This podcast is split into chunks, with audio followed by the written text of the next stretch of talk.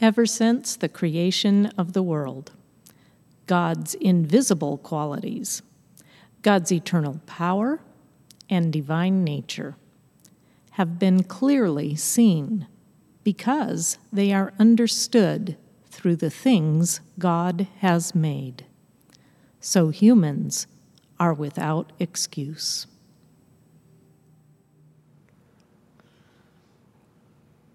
Uh, we're beginning a new short sermon series this week called The Case for Faith. And, this is a sermon series I've had kind of on my mind for quite a while. Um, one of the things I've noticed in reading and interacting with a lot of people, uh, particularly young adults, is just living in this time and place in Western culture makes faith feel really difficult. Um, so many young adults I talk to go away for co- to college and find themselves asking questions, maybe for the first time, of is faith in God even credible? Like, why why should I think that the things that I've heard about Jesus are real? So I, I thought it would be great for us to have a conversation about that, um, because even if these aren't our questions personally, they're the questions our kids and grandkids are asking, our neighbors are asking. And I asked Scott to be a part of this conversation with me today on belief in God uh, because he and I have different personalities, different perspectives on the world, and I, I thought it would be useful for everyone to hear um, some kind of different angles on, on how we think about our faith in God and, and where that faith comes from. Um, next week, I'll be talking about belief in Jesus more specifically, and then we'll end with a conversation on doubt. So, Scott, Romans 1:20 that we heard read this morning um, has this kind of sentence from Paul about the fact that he, he believes that God's existence, God's nature, like some basic things about that should be obvious to everyone just by observing the world, creation, what's happening around them. But I think in 2020, it's not always as obvious to everyone. Um, so, are there things that you see as you look at the shape of creation, even the shape of humanity itself, that you feel like give you reasons to believe, or at least make um, the basic belief in God feel like a credible belief to you? Yeah, at least a version of that. See, I tend to start uh, with at least my own set of beliefs and how I conceive of it is more philosophical than that. Looking out at creation, it's how we interact with it, not it itself, how we interact with each other, how we think about our world. Um, it's, it is philosophical. I tend to think of this approach as more of the rational theist approach. It's, it's that at minimum, I can create a rational philosophical argument for why a divine other exists, something beyond what's around us. Um, some philosophers have used the image of like a, an unmoved mover, where everything in our world operates with, uh, with some sort of action and then a response. So, uh, if that's the case, moving all the way through, where does the energy of the original action come from, even the energy to create the energy? Um, and so, this philosophy is just one of many philosophies which argue for a divine other, um, Um, creates an, an eventual state of an unmoved mover and this says, whatever your definition of God is, that would be a starting place for having that conversation. You're talking so, about like the back end of cause and effect. Yes, it's simply it. It's cause and effect, and where does the ultimate cause? What is the final cause? Uh, others have, like Kant and other um, Enlightenment uh, philosophers, have come up with all sorts of strong philosophical arguments for why uh, a moral God, um, why um, an all powerful God, and other versions which more which point more to uh, the Christian image of God, why those matter. And they matter a lot to me as well. Those are probably uh, other core pieces to that philosophical weight. But uh, this, they aren't wholly persuasive in and of themselves, at least not to me. There's a lot more to that. And they definitely don't necessarily point to Jesus, but they do point to a divine other image. And so for me, that's a really important starting place that I can't ignore philosophically. Yeah. You know, when I think about creation itself and like where it points us or doesn't, I feel like the starting point of creation and pointing to God maybe is different for modern people than it was for ancient people, but it's still real. Um, you know, if, if you're an ancient person and you're standing on the beach, like looking out into the ocean, you literally don't even know what's the other side of the ocean. You look up at the moon and the sun and you don't know what those are. Um, so, so, looking at those aspects of creation from an ancient mindset, you know, it's it's easy to go from that from like mystery to God. Sure. Um, but for modern people who get in airplanes and cross oceans all the time, there's not that same kind of mystique about it. Yeah. Um, but for me, where that where that awe, where that mystery um, still exists as a modern person, as um, many of you know, one of my hobbies is astronomy and, and things to do with space. And just as we as we look scientifically, even at the the vastness of the universe, and somehow this extraordinary spot of life that is planet Earth. Um, and one of the, the big mysteries that even science itself hasn't been able to answer for us is what is human consciousness? Like, how is it possible that th- these beings exist in the world, us, who can reflect on our own death, who can explore billions of years past in times that we could never see or touch? Um, it, it's an incredible thing, you know, what our knowledge can reach to, even as we explore the quantum level of the world. And, and I think for me, there's, there's so much in that as we learn that the universe has this extraordinary design that is also very simple um, that when you see a, a, design that is that simple and that beautiful and perfect, it almost takes more faith not to believe in a designer hmm. than to say it's been designed that way. What kind of weight does that hold for you? When it comes to saying that kind of gives you an image of God, that gives you an image of God is really there, how much weight does that hold for you to say the, the mystery that exists? I think it, at least I think these I think of these things not so much as proofs for God, but reasons to think that belief in God is credible. Yes. Right? It's not it's not a sure. crazy thing to see design and think designer. And in fact, it's it's not just the things we know for me, but the things we don't know. Um, one of the things I learned recently is that scientists who study these things believe there's between 10 and 26 dimensions in yeah. space. So a few. Yeah, there's a few. There's a few. we only see and interact with three of those. Yeah. Like we have no idea what these other dimensions are, what's ha- right. what's happening in them, the ways they work. There's all sorts of things happening in this universe right. that we have no clue about. And and I think even the intellectual humility of understanding that for me doesn't prove the existence of God, but it opens up the credibility of that belief as as possible. Absolutely. So, everything we've said so far has been fairly abstract, really theoretical, um, even philosophical.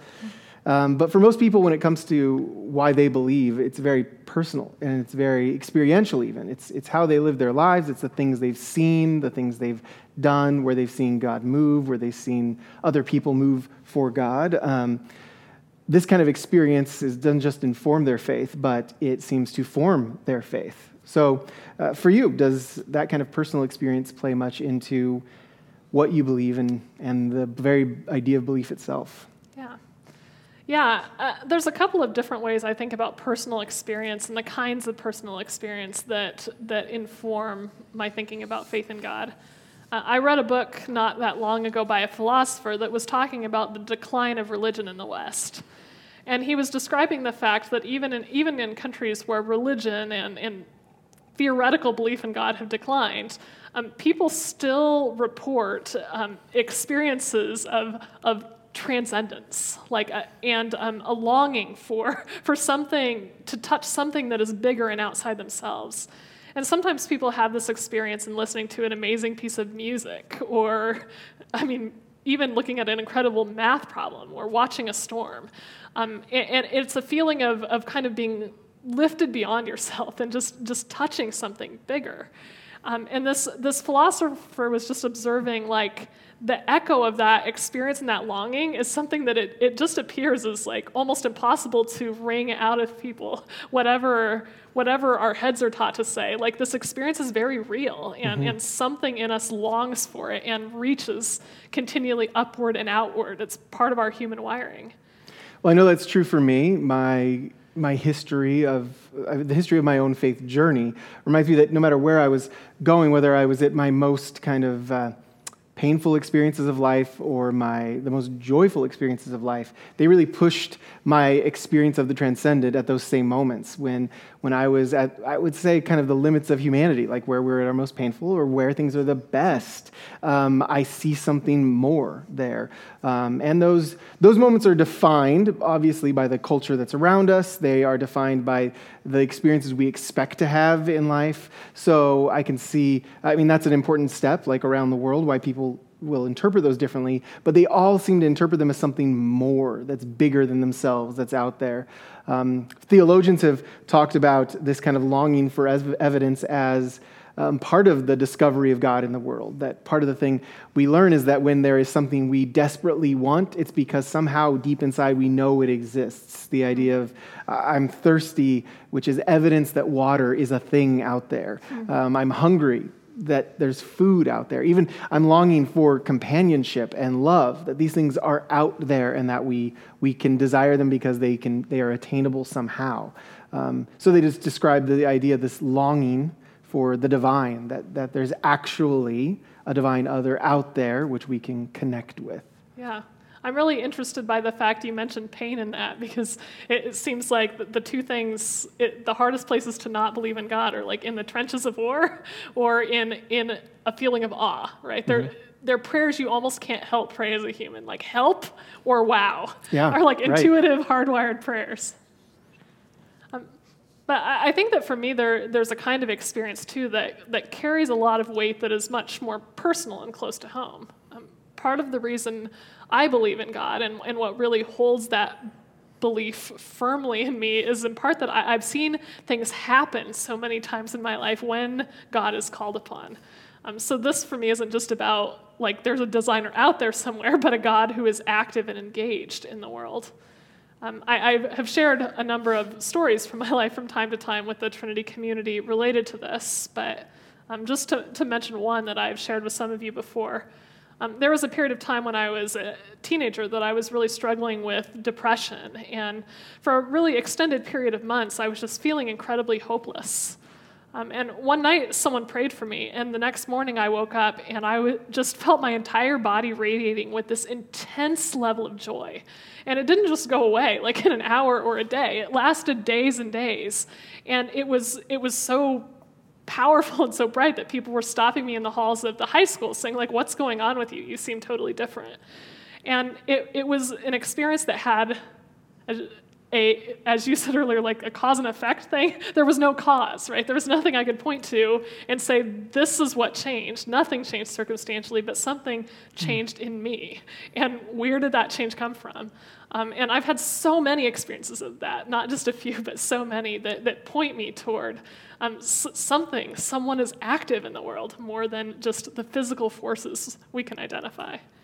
Well, I, I, think most people have that sort of story either for themselves or s- most people who would say they're Christians have a story like that or one that they know of for someone else, where when they look at the world, the, the, not just the events, but the, the choices and interactions that humans have made in events, right? The way humans have responded to the world around them had no answer. Except that something else was moving within it. Right. Um, and I think that's really important because it's not just ways of defining activities that we don't understand in the world, but people. Right. What is actually happening in people, like you said. Right. I'm guessing when people came up to you and asked that question, it's because they were truly confounded. Right. Why is Megan different? Like I know Megan. This you grew up in a small town. It's not like they thought anything magical happened in your life that they couldn't tell. They would right. probably know. If I'd won the lottery, that would have been. Yeah, they would have known. they would have known. Yeah. So they were seeing something that was beyond them that they couldn't point to either. Right. You know, the, the other piece of that that has become more present for me more recently, too, is part of what actually helps my faith in God and my belief in God being real is um, that I don't always get what I ask mm. for hmm. in prayer. And it, it's a funny thing to say unanswered prayer is a part of what helps you believe. But it turns out, like, if I am always getting exactly what I want in the moment that I want it, mm. when I ask for it from God, like, th- there'd be pretty good reason for me to think, like, I'm managing to produce a religious hmm. experience. Mm. Like, I press the button and I have religious experience on command. Um, but there, in my observation, has been no real pattern in my life on, like, that allows me to predict when God will speak or act or move and when God won't. Um, and that has been incredibly faith building to me mm. as I began to recognize like that too is part of the evidence that that this person I'm interacting with is not me. Mm-hmm. It's something that is coming from outside me who has a will and a volition and an ability to choose mm-hmm. that is separate from my own.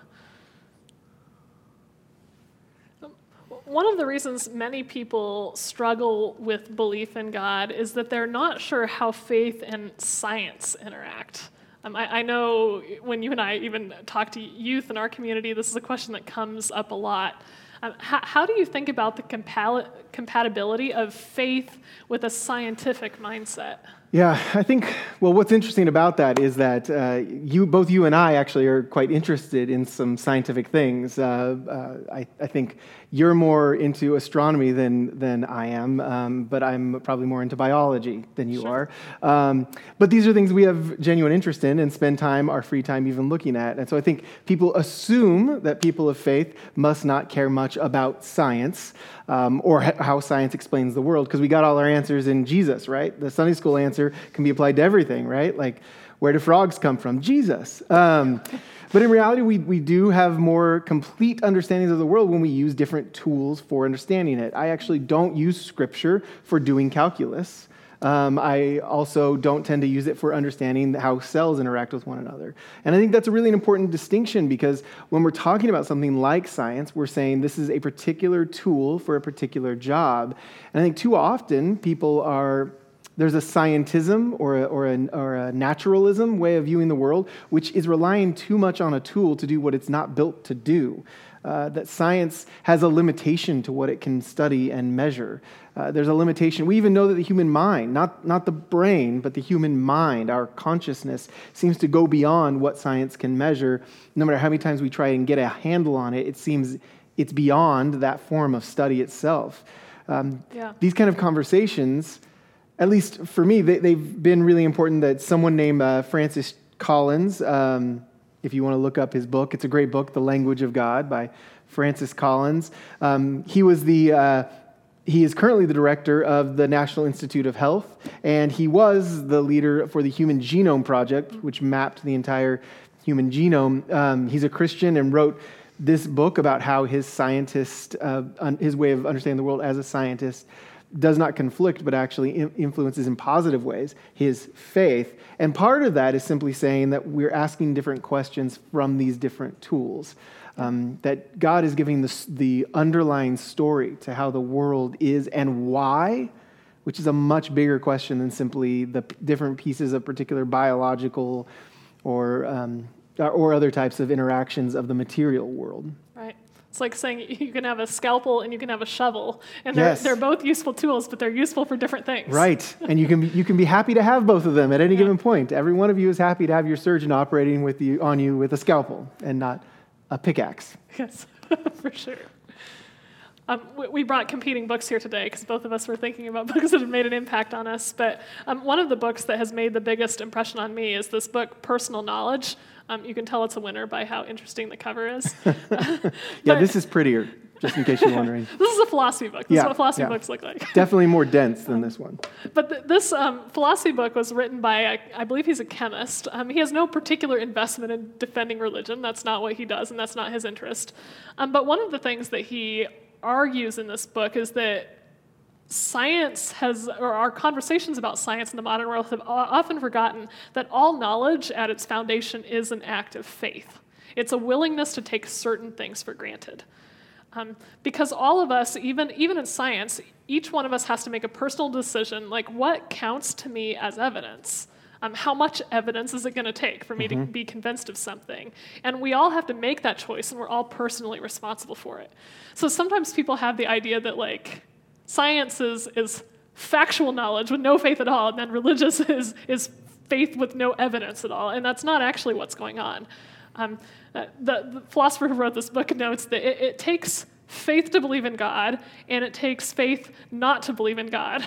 And like, as soon as you stop believing one thing, you start believing another. There's no way to kind of dig beneath the foundation of knowledge and get to the point where no faith is involved. Um, so all of us have to look for evidence, and all of us have to make real decisions like what are we willing to accept as evidence um, and, and decide is both possible and worth believing and that's true in science and in religion um, faith is something no one can avoid all we can do is take responsibility for what faith we have yeah and i think that's a, there's an important point to be made that the evidence we're looking for won't be consistent every single day. Like the evidence that my wife loves me, I don't do scientific studies on. That's not how this works. I'm looking for a different type of evidence in my life. And we will look for different types for different things that we're searching for. And that's good and normal. That's how we live our lives, as we have different levels of expectation and different ways of measuring those things. Uh, for me, in many ways, the, the question of how these two relate is merely practical. Like, why I'm choosing God over the idea of uh, a purely uh, naturalistic world. Um, in many ways, is practical. We do have to choose something, right? Part of this personal knowledge story is that we have to make a choice for how we're interacting with the world. But when we assume there's a default, like a neutral one, we're just choosing the contemporary cultural influences that tell us what that is. Right. There is no neutral time. The, the more neutral cultural expectations were different 200 years ago than they are now. So they're not, they're not actually neutral. We have to choose a way of interpreting our world and interacting with it. Yeah. Why, will we, why will we make certain choices when, when it comes to how we interact with each other, when it comes to how we think about ourselves, when it comes to governments, when it comes to the environment? what is influencing why we will make a certain decision. Um, and we, we, like I said, we can't do it neutrally, which means we have to, if we're going to actually try and live our lives with some sort of intentionality at all, we have to weigh what we think is going to impact the world. And in many ways, I want to look to something beyond me because I just don't, I mean, I know me, I'm fine, but I'm not the best. Uh, you know, I'm just me. And you're I know my worst I'll, qualities. You're hoping I'll argue with you right now. Yeah, I was hoping you'd step in here. Um, I mean, I know, I know when I'm my best and I know when I'm my worst. And I don't want to assume that everything I do is going to be just pulled out of whatever I want at that given moment. Um, in fact, I think the world would be total chaos if we just all did that all the time. Um, so I, I want to look for something where others have lived it before me have seen something, something that was transformative for them, that they committed to, that really shaped their lives in a way um, that was bigger and more important than themselves. So that means that I'm, I have spent my life looking for answers that were beyond myself in that. Yeah. Um, and that's a lot of where my faith comes from, is saying I'm looking for answers of a story that's bigger than me. Yeah. I, I think that's an important thing to articulate because sometimes people make critiques of religion and they say like the world would be better if we got rid of religion because look at all the problems it's caused. Like people people who believe in God have caused all sorts of trouble. Um, well, first of all, the reality is most people in history have believed in God, so that's right. just people.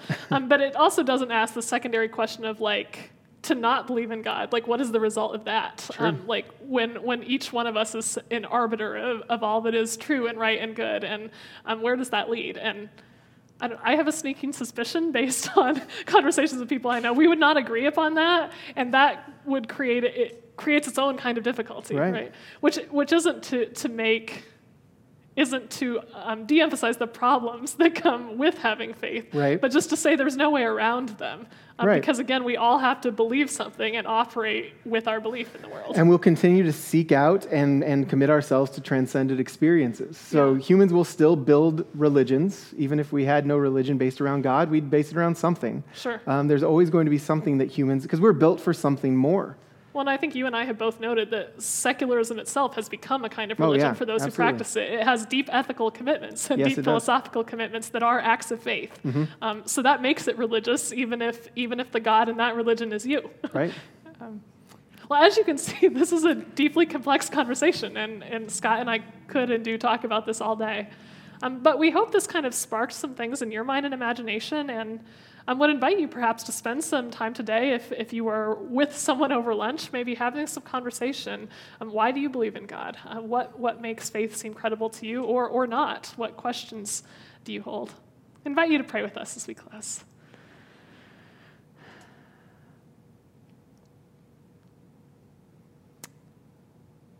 God, you are mystery to us in so many ways. Um, but part of the reason we are gathered, um, even at a distance today, as this community of people, is that we believe you have revealed yourself in Jesus Christ in ways that have changed the whole, the whole game about how we know the universe and relate to it. So we pray that as we go into the world this week with its questions and its challenges and its mysteries and its doubts, um, that you would hold all of the pieces of us and our story and the world and its story together. Um, we just fix our eyes on this bigger and brighter and more beautiful thing that is you, um, believing that this story is not ours in the end, but yours. In Jesus' name we pray. Amen.